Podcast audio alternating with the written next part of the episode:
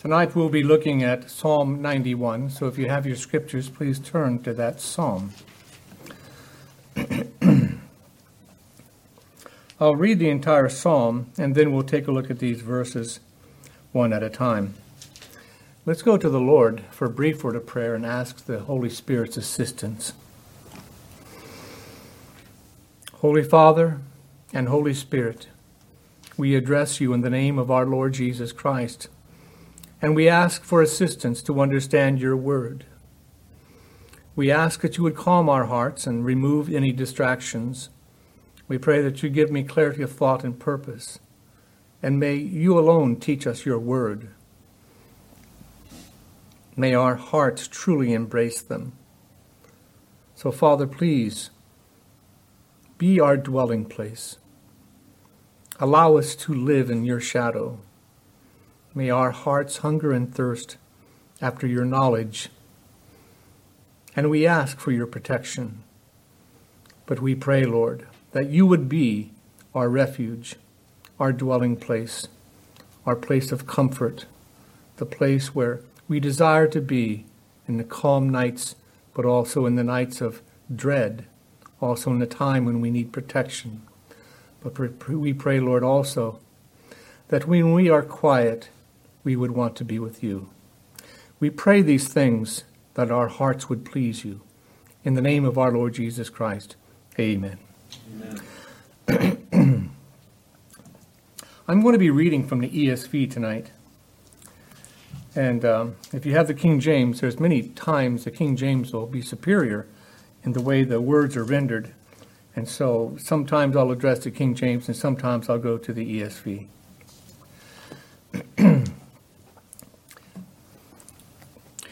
He that dwelleth in the secret place of the Most High shall abide under the shadow of the Almighty.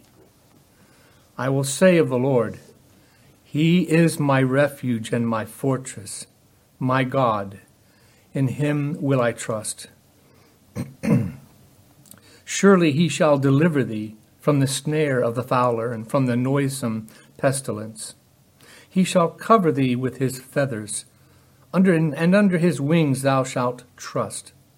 His truth shall be thy shield and buckler. Thou shalt not be afraid for the terror by night, nor for the arrow that flieth by day, nor for the pestilence that walketh in the darkness, nor for the destruction that wasteth at noonday. A thousand shall fall at thy side, and ten thousand at thy right hand, but it shall not come nigh to thee. Only with thine eyes shalt thou behold and see the reward of the wicked. Because thou hast made the Lord, which is thy refuge, even the Most High, thy habitation, there shall be there shall no evil befall thee, neither shall any plague come nigh thy dwelling. For he shall give his angels charge over thee, to keep thee in all thy ways. They shall bear thee up in their hands, lest thy foot lest I dash thy foot against a stone.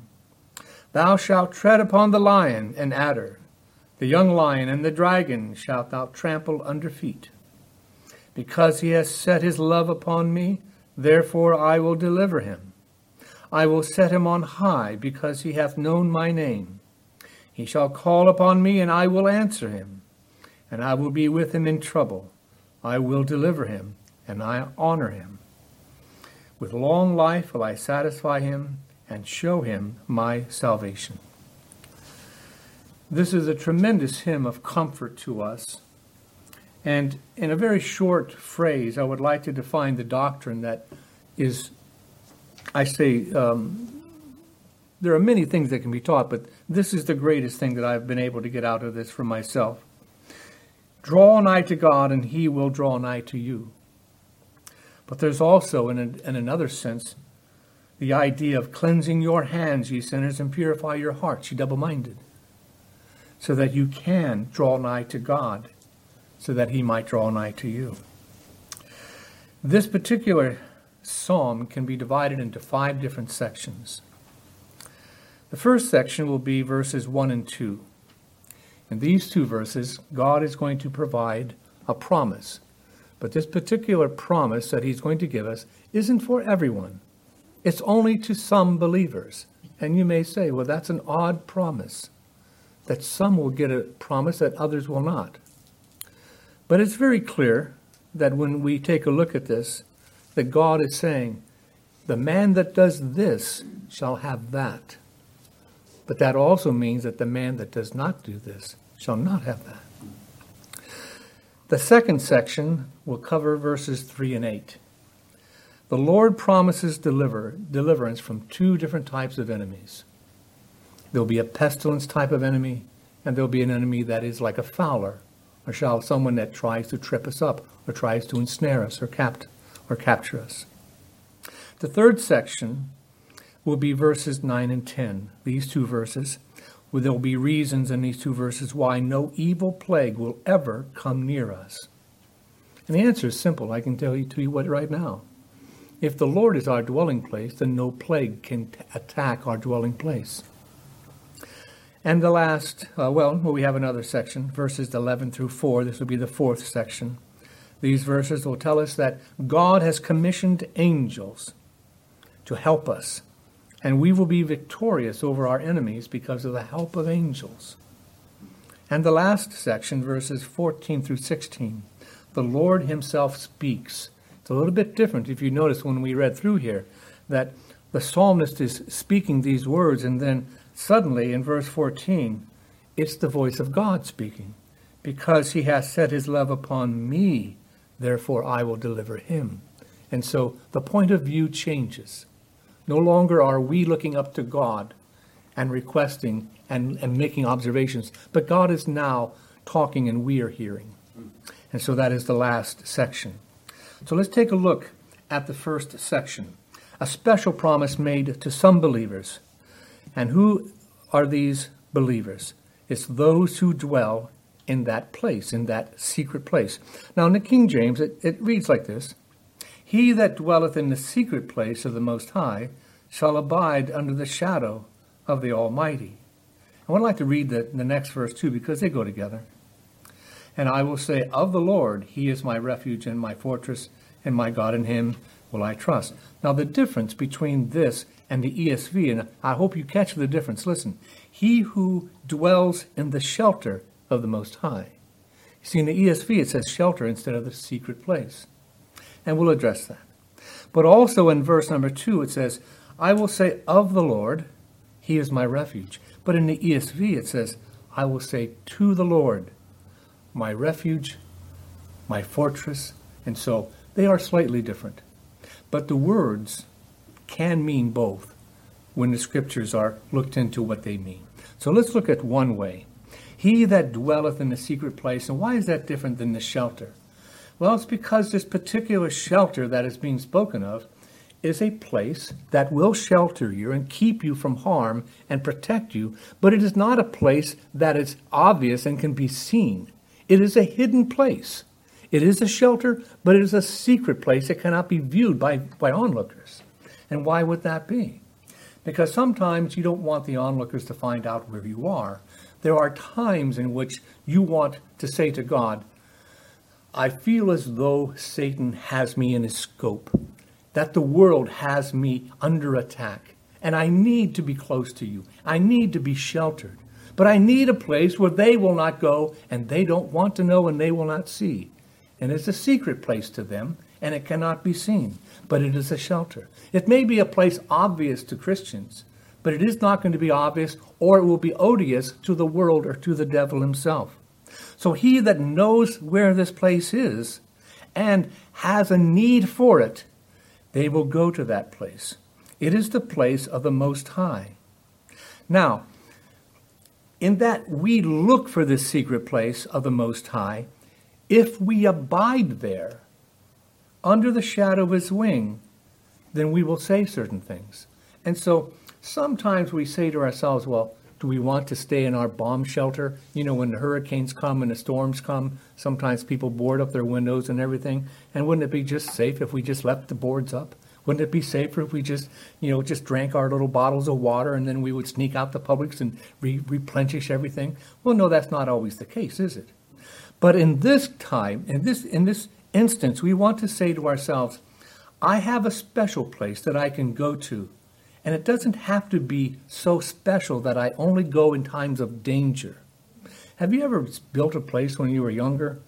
Well, you know, I mean, I did. A little fort someplace, a little place that's secret. I used to go in the backyard when I was a very small boy, and I'd crawl under these great big rhubarb bushes. And, um, you know, rhubarb is one of those things that you can eat. If you're a kid and you're stupid, you know, you would break them off and chew it and get all cringy and everything. But it was wonderful because no one could see you and you were there all by yourself with your best friend or buddies and like this. And, uh, you know, and when you stay in a place like that long enough, well, then you start taking things in there. Maybe a bottle of this, or maybe some toys, or maybe whatever it might be. But wherever you spend your time, that's where you become comfortable. That is where you want to make your place where you can say, I could stay here a while. It says that if we make our if we abide there in this secret place, then we will be more comfortable. This is the place where we want to make ourselves and our hearts comfortable in the shadow of the Almighty. Now, when we think about being in the shadow of the Almighty, I've heard some people say when I was also a younger boy, if I was with my friend or something, they would say something along these lines Oh, you're his shadow. Everywhere he goes, you follow him around like a shadow. Well, I would like to have that said about us that we follow God around and we stick in his shadow. We just follow him wherever he goes. And living in Florida where the sun can beat down on you, it's like, wouldn't it better just to remain in the shade? And you know what it's like when, you know, when you're hot and you're outside and the sun is beating down on one side of the house, so you get on the other side where the shadow is and the cinder blocks are nice and cool and you put your back up against it. Well, sometimes in the world when sin is going to come against us, we need to lean up against our God. We need to stay within his shadow and get within that windbreak and not let all the elements beat down on us. Sometimes we just have to say that we have a God in which we can go to and we can rest in his shadow, and he is going to be there welcoming us. And so, he who dwells in the shelter of the Most High in the secret place of the Most High, will abide in the shadow of the Almighty. And I will say of the Lord, or I will say to the Lord, I will say of the Lord, He is my refuge, my fortress, my God, in Him will I trust. You see those four things? He is the place where I can go and hide when I need to hide. He is the place where I can go and be protected when I need protected. He is the place where I can be with my God and I trust him. All my trust is in him. I will say that of the Lord, but it's also correct in looking at the words that have been translated to say this to the Lord. You may lift your eyes up to God, and you can truthfully, with a heart submitted to him, say, My refuge.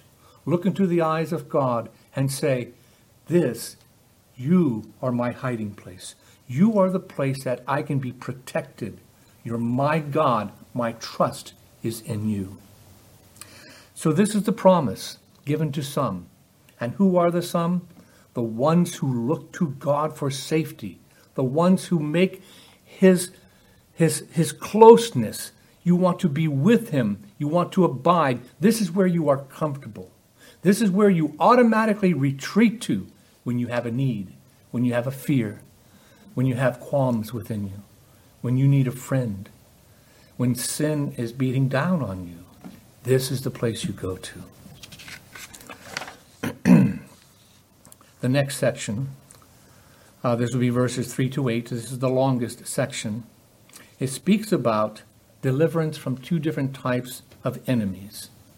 And as we go through this, I want you to notice that one of the enemies will be a fowler. Now, a fowler is someone that places a trap or a net or some type of device to catch a bird. Well, in this case, we're the birds, and of course, the fowlers are going to be uh, the devil, his demons, the world, sometimes even our own flesh. We can just kind of trip ourselves up many times. And the other enemy is going to be plagues. Plagues. Now, this is where we get into the idea of, you know, some people say you have to take the Word of God literally all the time. And, and I'm not going to say that God doesn't protect us from diseases. He does. We went through a world pandemic, didn't we? And some people, many people have died, some people that we know. However, the type of plagues that can go beyond the plague or go beyond the grave, that can leave scars forever, are sin. The type of plagues that will devastate God's church, God's people. But they will wipe out the world. Those without Christ, oh my goodness, the plagues will have them, they'll be eaten up like, lo- like locusts would eat crops. And so, let's read these verses. Verse number three Surely he will deliver thee from the snare of the fowler and from the noisome pestilence. Now, let me read this in the ESV, it's a little bit better. We will, del- uh, for he will deliver you from the snare of the fowler and from the deadly pestilence. So, first of all, we're looking at the idea that surely he shall do it, surely he will do it. We can have confidence that when a trap is laid, when Satan walks about seeking whom he may devour, when he puts uh, a word in the ear of God that says, I've considered your servant, this man here, this woman here, these children. They, they need, they would curse you to your face if you let me at them. And many times, God allows Satan and these type of temptations to be used where God is like a man that, you know, I, I hate to say that. God is, is, is like a man that is able to take a furnace and a fire and cause metal to be refined, whereas Satan has a flamethrower hoping he's just going to burn you to pieces. He wants to consume you and burn you up and devour you. And yet God uses the very same thing to take all the evil that he would have done and blesses you with it. He turns the curse into a blessing. And so he will deliver you from the snare of the fowler, from the noisome pestilence, the deadly pestilence. He shall cover thee with his feathers, and under, under his wings thou shalt trust. His truth shall be thy shield and buckler. And so we see that there is a, an image here, do we not? Remember when Christ approached Jerusalem and he said, O Jerusalem, Jerusalem, thou that killest the prophets and stonest them which are sent unto thee, how often would I have gathered my, uh, my children together, even as a hen gather her chickens under her wings, but you would not. And, and you may say, well, surely we can find a better example than that. I mean, how protective is a chicken? You know, but I'll tell you what, have you ever been around a chicken? You know, have you ever been around a rooster and uh, you try to do something? They uh, they are not going to be quiet about it. But what is the, what is the, what is actually pictured here is that the the feathers and the wings of God are stronger than anything that the devil can do. When he puts his shadow over you, you are in the shadow of the Almighty, and he will cover you. His truth shall cover you. Do you see the analogy now? It is the truth of God that He gives to us that protects us from the lies, from the innuendos, from the false accusations. But most of all, it is the truth of the gospel that takes our steps and put it on the right path, and we will be protected from the false way. And it's going to be the protection that we need, the things that we can set up to protect the on the encroaching enemy, the things that we can use to block what the enemy is throwing at us or shooting at us. He is truly providing to us the truth that is our literal protection in this life. We cannot get anything better than the scriptures. It is a miracle that we have this book after all this time. It is a magnificent miracle, marvelous in our eyes, that we today are using the same truth that men thousands of years ago, ago would walk. And they would walk and be friends with God. And here we are doing the very same thing. Verse number five Thou shalt not be afraid for the terror by night, nor for the arrow that flies by day you know, when you when you have children, you you begin to understand how small children can be afraid of nothing. And they, they cry out in the middle of the night and say, Can I have the light on? I need to see. Because they're afraid of things that may be there. And you always try to tell them, There's nothing there. There's nothing in your closet. Nothing is under your bed. And yet, we have scripture that tells us that we should not be afraid of what? Of things that are not in the night? No. There are terrors in the night. What this is saying is that things that we cannot see, there are things there. There is the powers and principalities of darkness that design against God's will, and they've designed against us. Satan is real. Demons are real. They are trying to defeat God, and they do that through defeating us if they're able to. Now, these are two different type of foes, are they not? One is an arrow that you can see in the day. Now, I have not tried to uh, uh, escape the flight of an arrow. You know, if I saw an arrow up in the sky, I guess I could just watch it and try to avoid it. But I'll tell you what, um, ever since I heard that quote by uh, one of the Spartans, that they, you know, and this is a true quote. I, uh, it's been, it's been written down that that the Spartans were told that the Persians, when they're attacking, there are so many. They shoot their arrows. There are so many arrows that it blots out the sun. And of course, you know how the Spartans are. They say, well, if it blots out the sun, we'll just fight in the shade. You know, that's a macho thing, I suppose. But I'll tell you what, if I could be under those things and see them coming down, knowing that the enemy has my life targeted and they're all pointing at me, what can I do other than run to my safe place, run to the safety of my God, where I can be under the shadow of the Almighty, and He can protect me from any dart that Satan can hurl at me? and the things that are in the night that I cannot see. I can look up into the sky and say, Look, look, they're coming. I can see them. It's on their it's on its way. And and even even though arrows are fast, you can say, I have seconds or minutes. But in the night, when you cannot see, we don't know what lays around the corner at night. But God says, Do not worry. Do not worry. He says, Do not be afraid of the terror by night or the arrow that flies by day. Verse number six Nor should we be afraid of the pestilence that walks in darkness, nor the destruction that wasteth at noonday. Now, these are very similar. Many times, Hebrew poetry has a way of saying the same thing twice. They'll say it once, one way, repeat it again in a different way. And here we have a pestilence a type of a disease or some type of um, uh, cancer that's been personified as walking about in darkness. And this means that it, you, you cannot tell from what direction it's coming. You just have a sense that it's there. And it works like this. How many of you ever uh, heard so and so they they didn't even know they were sick. They were just diagnosed with cancer, and two months later they're dead and yet the disease was in their body for a long, long time. It was stalking them in the dark. We may even have churches that have been under the scope and under the design of, of Satan for years. And when, in the fullness of his time, then these plans are implemented.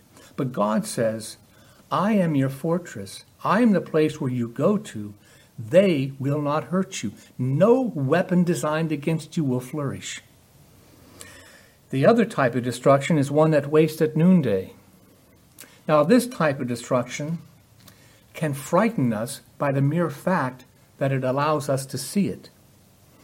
You know, it used to be that people didn't know when hurricanes were coming. This one day they just have a storm and they would say, well, I hope it's not a hurricane. And after four days, they'll just look at it and say, I guess it is a hurricane. But now we have the wonderful news broadcasters that like to say, Oh, please don't turn your TV off. I'm going to tell you for the next five days what's, hap- what's happening. And it's really bad. You're all going to die, but if you watch us, you'll be fine. You know, and so this is a type of wickedness that displays itself to inflict fear because you can see it coming. And that's what one thing that Satan does to us. Sometimes he comes hidden. Other times he says, Here I am, look and be afraid. And that's the type of destruction that we can again turn to God for. We don't have to be afraid of that. Verse number seven. What a wonderful verse this is. A thousand shall fall at thy side, and ten thousand at thy right hand. But it shall not come nigh thee. It really goes with verse 8, so I'll go with that. Only with thine eyes shalt thou behold and see the reward of the wicked. Sometimes when I'm out and about and looking at things at Walmart, or I don't ever go to the mall anymore, but driving around, you see people everywhere. People are everywhere. But most of these people that you see, they live their lives without God. They live their lives in a way that you know that every one of them will eventually come to the time when they see their own death and then they will fall under the hand of God in judgment. Many people are going to be lost. Many people will even succumb to sin. Even Christians will be tempted into sin and fall into sin, but by God's grace they'll be recovered. But God says, there is a person, there is a Christian, there is one that says, I know a place where I can go. It is this man that shall walk among others that they will fall by the side. They will fall by this side. There will be thousands. There will be tens of thousands that will fall into sin. There will be tens of thousands that will not find Christ. But this is a promise to the ones who say, You are my refuge. You are my fortress. You are my safe place. That person shall never be one of those. They will fall by your side, but it will not come close to thee. Only with your eyes will you behold the reward of the wicked. You will not experience it yourself. You will not experience what happens to the wicked in judgment by being thrown into the lake of fire, by being cast into hell. But you will see it. But that's the only thing that will happen. You will not come close to you. It'll be there, but not here. This is a comforting thing, but it also it, it's a scary thing, is it not? That the truth of wickedness is going to be dealt with so openly. It's a it's an awesome, uh, you know, when I say awesome, I mean something that's truly full of awe. There's another verse that it's going to address what I'm getting at right here. But I want you to remember and understand that God does not take delight in the wicked, the death of the wicked. However, we should be aware that there are some promises that we truly need to apprehend. The destruction of the wicked is so devastating, but God wants us to feel safe. He wants us to feel safe. There will people fall to your right, fall to your left, but it will not come high, nigh to us. The next section, verses 9 and 10, is where there are going to be no evil plague or no type of sin that destruct that you know no fowler can come to us and that that means that if we have made our dwelling place in the Lord it cannot approach to us so verses 9 and 10 let's read this because thou hast made the Lord, which is my refuge, even the Most High, thy habitation, there shall no evil befall thee, neither shall any plague come nigh to thy dwelling. Notice how it states that. It will not come nigh to thy dwelling. We began this with some scripture that says, He that dwells in the secret place of the Most High shall abide under the shadow of the Almighty. And then we read this There shall no evil befall thee, neither shall any plague come nigh thy dwelling. We need to make the shadow of the Lord our dwelling place, our secret place, the place that the world does not know, but is an open secret to the Christian. It is the place that is a shelter that's out of sight of the world, that cannot be found by the world, that cannot be penetrated by the devil or by the pestilence and by the plagues.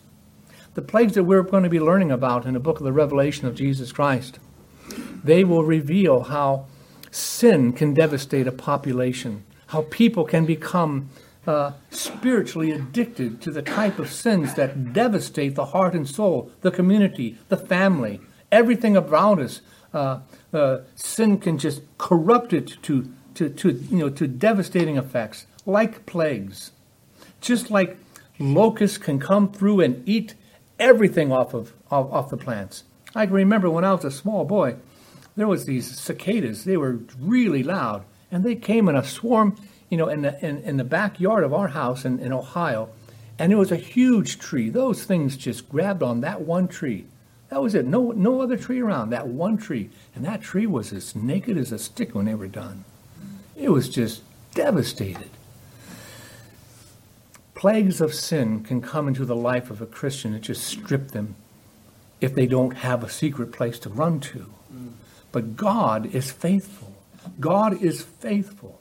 These things cannot come close to the dwelling place where God is.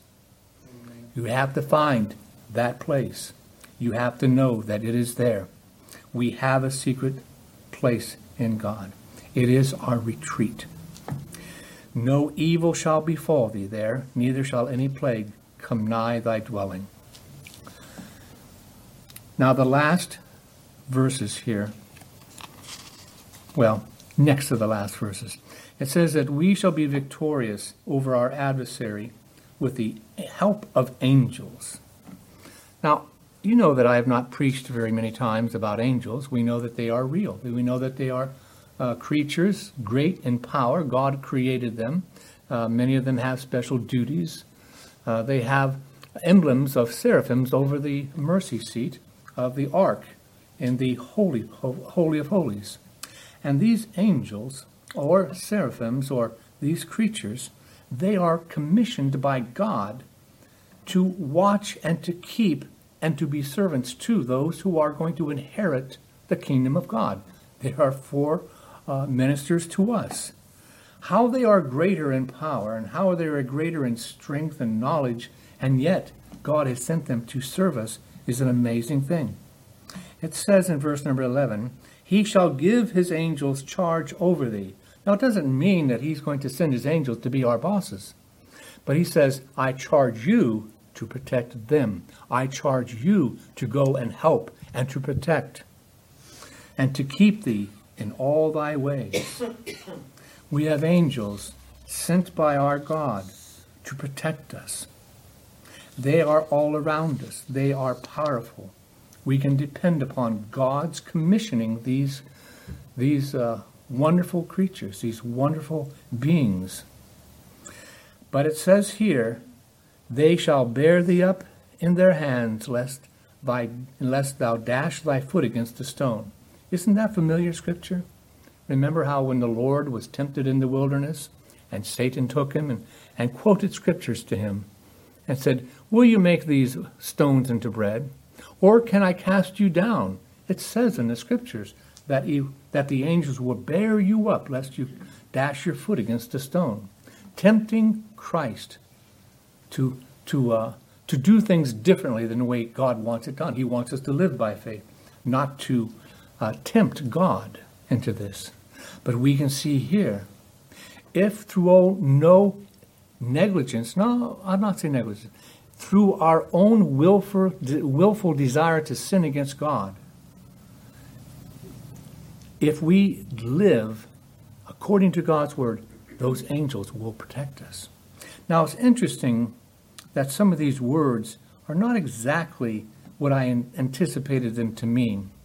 They're going to bear us up, they're going to keep us from injuring ourselves against our foot striking a stone. And this particular stone it's not just a rock that you find on the ground. This particular stone is a builder's stone. It is something that has been plumbed and placed in a particular place. And yet, we're, in other words, sometimes we, we dash our foot against something that we know it should be there. But the angels will protect us from doing that. Perhaps we shouldn't have, you know, dashed our foot against it. But when we look at the Word of God and we consider what we should do, the angels are there to assist us in our obedience to God. And sometimes He can prevent us from doing things that harm ourselves. So, verse number 13 Thou shalt tread upon the lion and adder, the young lion and the dragon shall thou trample under feet. This is an interesting uh, passage of Scripture, especially when we look at the uh, Garden of Eden, where uh, where God tells Eve, you know, look what you have done. Well, this is the sin that's going to happen.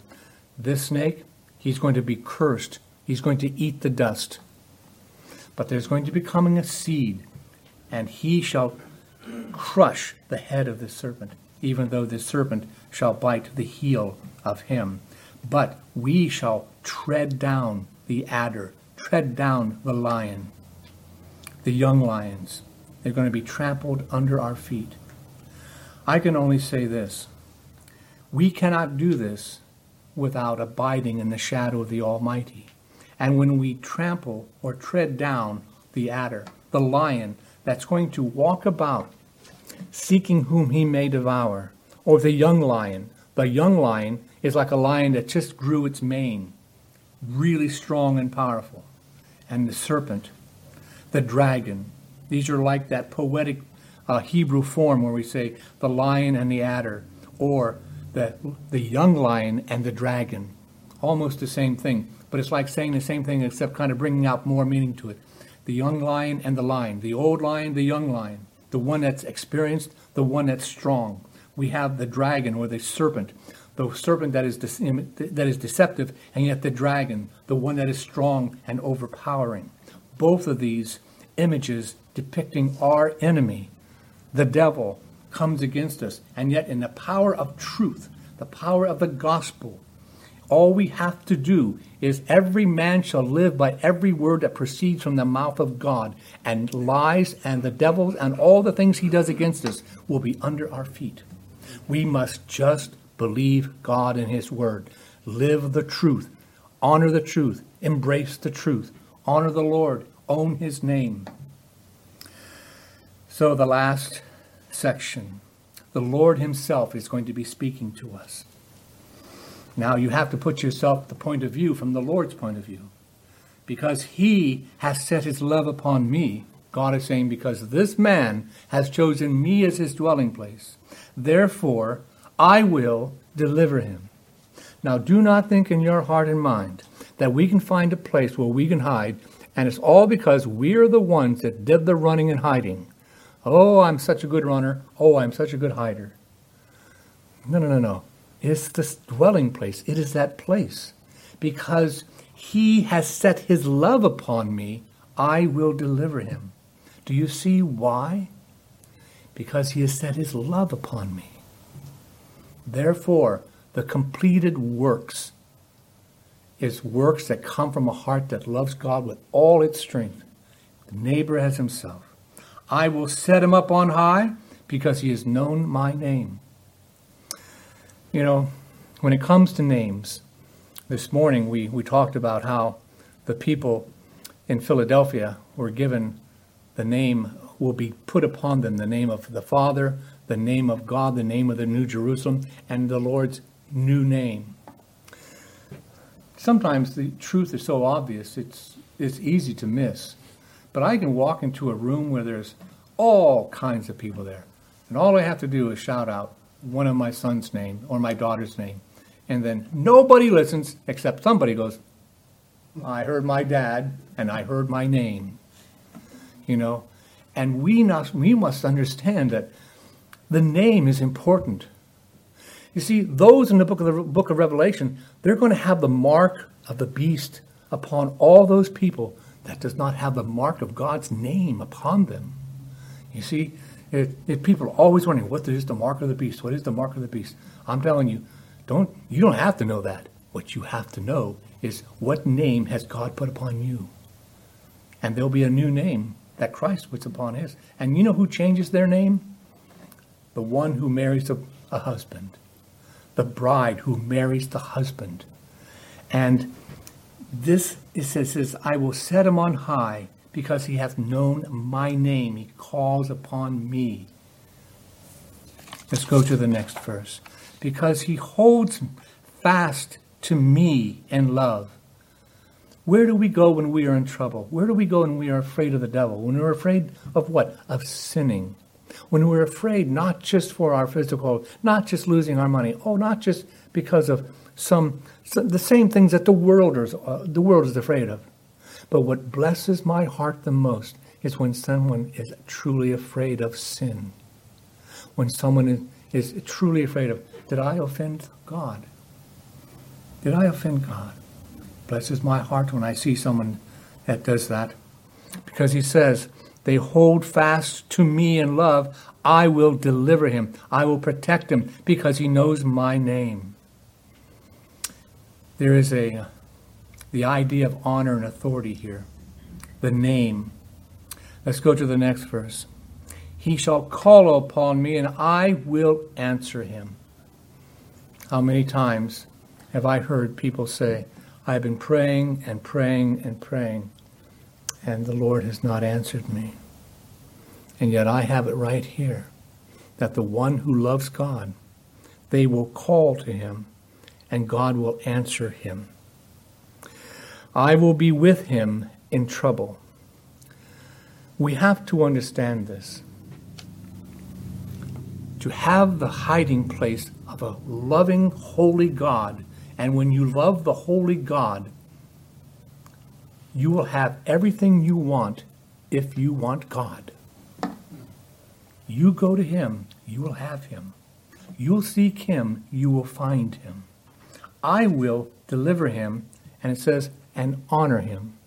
Now, this has to do with that phrase that I said a while back, where it is, it is like, it's weighty. It's um, like the word uh, glory has to do with the weight of the beauty of God's holiness. It's um, people have used the phrase, "Oh, it's so thick. The tension is so thick you can cut it like a, you know, like with a knife."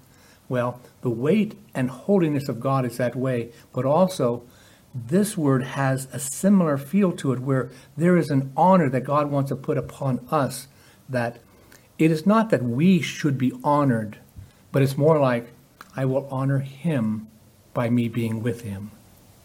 And that type of importance is like, oh, the Lord has elevated me to be with him because he loves me. And this is what he is saying to us I honor you, here I am. Come to me. He calls to me. This is what he says in verse 15. He calls to me, and I will answer and I will be with him in trouble. I will rescue him and honor him. So with long life I will satisfy him and show him my salvation. Now, sometimes this has to, um, I don't know, the, it appeals to some people to say, well, I want to live a long time, so let me do this because I want to live a long time. Well, let me, let me tell you what a long time is forever. That's a long time. Forever and ever is a long time. And when God says to us, with long life will I satisfy him, you know what that tells me? We will be in the presence of God forever. And God says, um, if that's what you want, here I am. I am going to satisfy you. There's nothing better than that. I will show him my salvation. He will open the door. Christ will open the door, usher us in to the presence of the King. He will be the advocate, the mediator. God will be our God. Christ will be our Savior. Christ, God incarnate, will satisfy us. We will drop this flesh. We will live in His presence forever. And with long life, I will satisfy Him. If we draw nigh to God, I'm telling you, He will draw nigh to us. So, cleanse your hands, ye sinners. Purify your hearts, ye double minded, and draw nigh to God. Let's go to the Lord in prayer. Our Holy Father, we ask that you will be our hiding place because we know that you love us. We want to be in the shadow of your wing. We want to make your person our dwelling place. We know, Lord, that you will protect us from the things that we cannot see, and you will also protect us from the things that we can see. May we have faith to be calm in your presence. May we always find that secret shelter under your wing, in your place, in your dwelling place. May we approach close to you. The only reason we even dare to approach is because we have the righteousness of the Lord Jesus Christ. And so, Lord, we thank you for dying for our sins. We thank you. We thank you that you have taken our sins upon yourself. And we are loving to you. You are our brother, and yet you are our God. You have brought us, and we are in you. And since we are in you, we are in the presence of God. So thank you. Thank you for allowing us to have long life and to be satisfied with you forever. We pray this in our Lord's name. Amen.